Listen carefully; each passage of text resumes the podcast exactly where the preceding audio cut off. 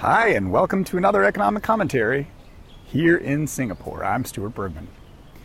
In our last economic commentary, I focused on Canada's trade diversification imperative and why a softening domestic economy and our declining international market share underscore the importance of expanding to new international markets.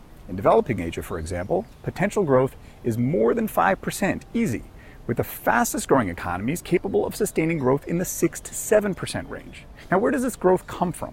Well, a huge population for one, with Asia Pacific being home to more than half of the world's inhabitants. This year, India is set to surpass China as the world's most populous country, and South Asia will continue growing for decades. But population growth in and of itself isn't a guarantee of economic success, is it? It doesn't guarantee that these billions will live well, eat well, buy more homes, drive fancier cars. No, rising income is responsible for that. And in this regard, changes to the age structure of many Asian economies are very telling. Because while the median age in China is rapidly approaching that of some of our older, less dynamic developed economies, aging populations here in Southeast Asia will see more young people entering the workforce. With fewer children and elderly dependents to look after, dependency ratios will continue to plummet, putting these economies in sort of a demographic sweet spot. With more people being able to earn money and now keep it, the region is experiencing higher levels of wealth accumulation. In 1980, the average Singaporean earned 25% less than their Canadian counterpart when adjusting for the cost of living. Today, that Singaporean earns more than double their Canadian counterpart, and by 2027, that'll balloon to almost two and a half times.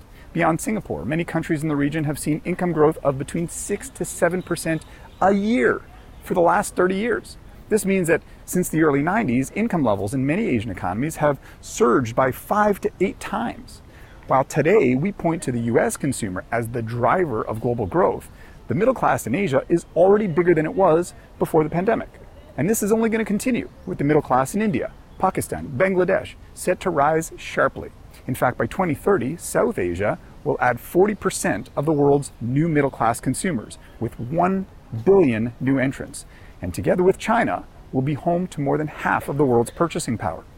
Since the middle class tend to be disproportionately urban, better educated, and have smaller families, this is going to influence the way their money is being spent. Having less children, for example, will give middle class parents the ability to afford better quality education. They'll invest more in healthcare and nutrition, higher protein diets, with particular volumes coming out of countries like Indonesia. More women will also join the workforce, giving families a chance for more personal consumption and creating demand for consumer durables. And what's notable here is the sheer number of people in this part of the world who will be in the position to make these purchases for the very first time, implying growth rates far more exciting than what we tend to see among our traditional trade partners. Having one of the world's highest food self sufficiency ratios, this dynamic presents opportunities for Canadian companies all along the agri food value chain, from producers of fertilizers and agricultural commodities to providers of expertise in ag tech suppliers of prepared food products, and even those in food retailing and distribution. What about cars? We know a thing or two about making cars and car parts. Well, beyond China, which is now the world's largest auto market, there are strong long term growth prospects for countries like Indonesia, the Philippines, and Vietnam as rising disposable income and urbanization create demand for vehicle ownership. When viewed through the lens of technological innovation, shifting consumer preferences and regulatory trends, we're also seeing a move toward EV technologies and the strengthening of local EV supply chains in countries like India. Rapid urbanization will need to be met with corresponding levels of infrastructure development, requiring roads, railways, ports, airports to expand commerce. People are going to need housing, improved water supplies, sanitation, education, healthcare facilities to increase productivity. They're going to need mass transit systems, better solid waste management to improve living standards.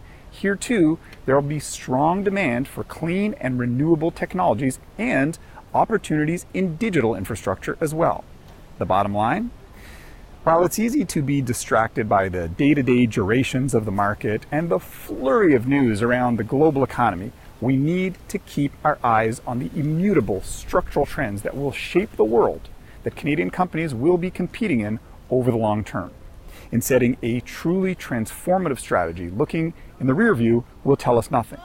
We need to think more about what trends around demographics, wealth accumulation, urbanization, technological disruption, and the availability of land, labor, capital tell us about where we need to be playing and how we can set Canadian companies up to be competitive, as if our future depends on it. Because it does. This week, special thanks to Lily May and Nadim Rizwan in our Economic and Political Intelligence Center. As always at EDC Economics, we value your feedback. If you have ideas for topics you'd like us to explore, please email us, and we'll do our very best to consider them in future editions of the commentary. Until next time, thanks for tuning in.